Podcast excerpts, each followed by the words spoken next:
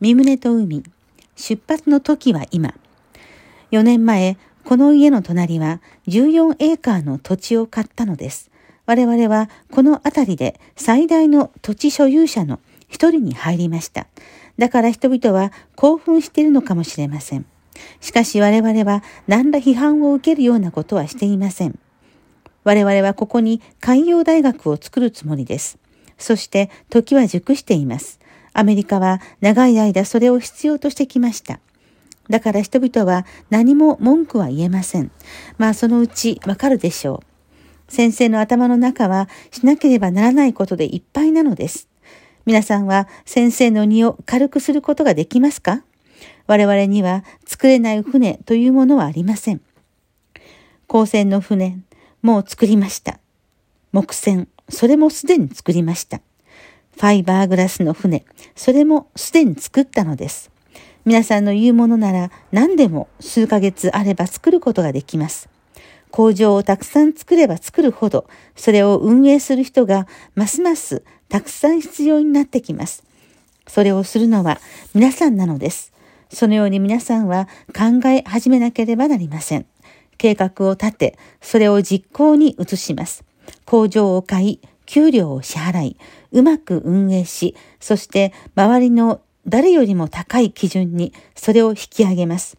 初めからそのようにするのは皆さんには難しいかもしれないけれど、皆さんは決して失敗しません。皆さんのするべきことは一重に、周りにいる人たちを育てることです。特別の天才に手伝ってもらう必要はありません。皆さんのための基盤もすでに備えられています。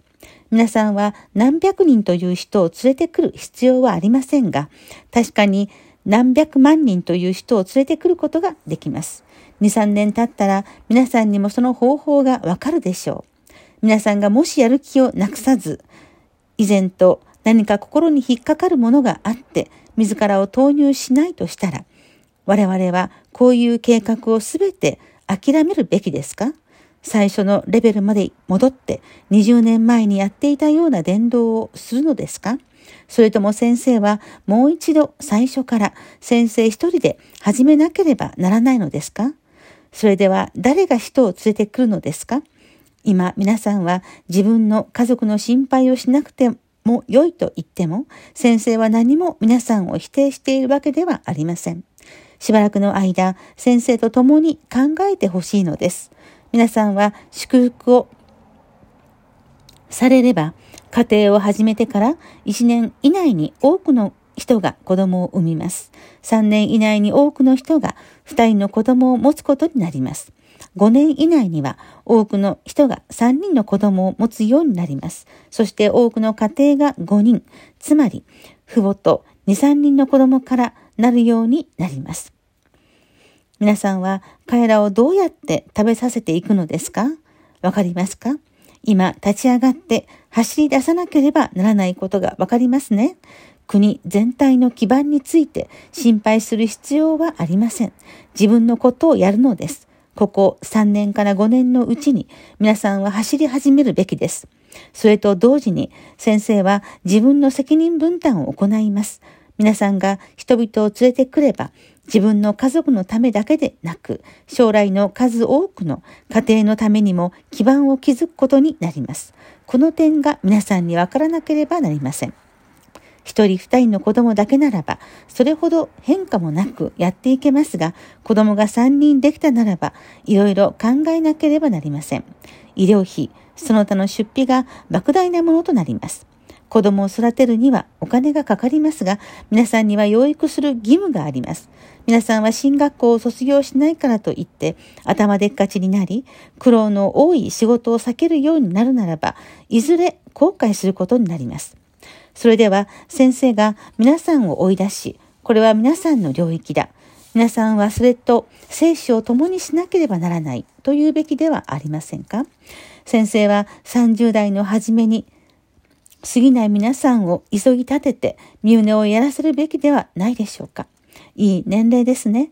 10年経てば、もっと多くの若者たちが教会にやってきて、皆さんに一体何をやったのかと尋ねることになるでしょう。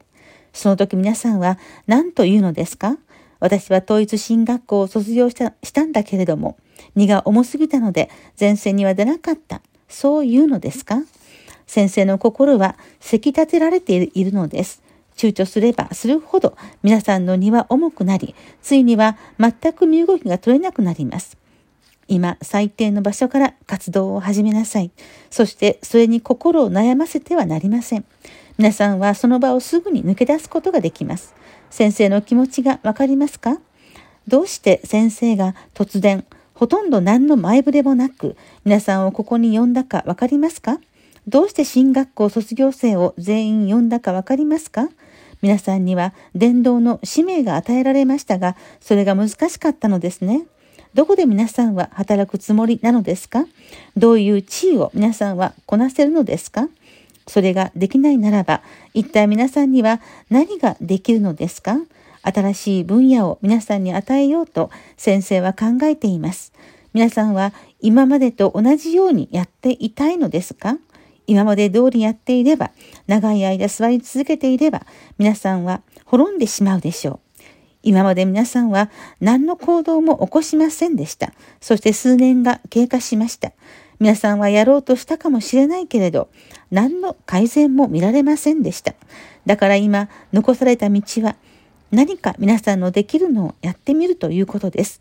もし進学校に行かず、貴重な2年間を伝道に用いていたならば、皆さんは何人のメンバーを増やしていたでしょうか今まで皆さんは上層階級の人たちと付き合ってきたけれども、他にもいろいろやることがあります。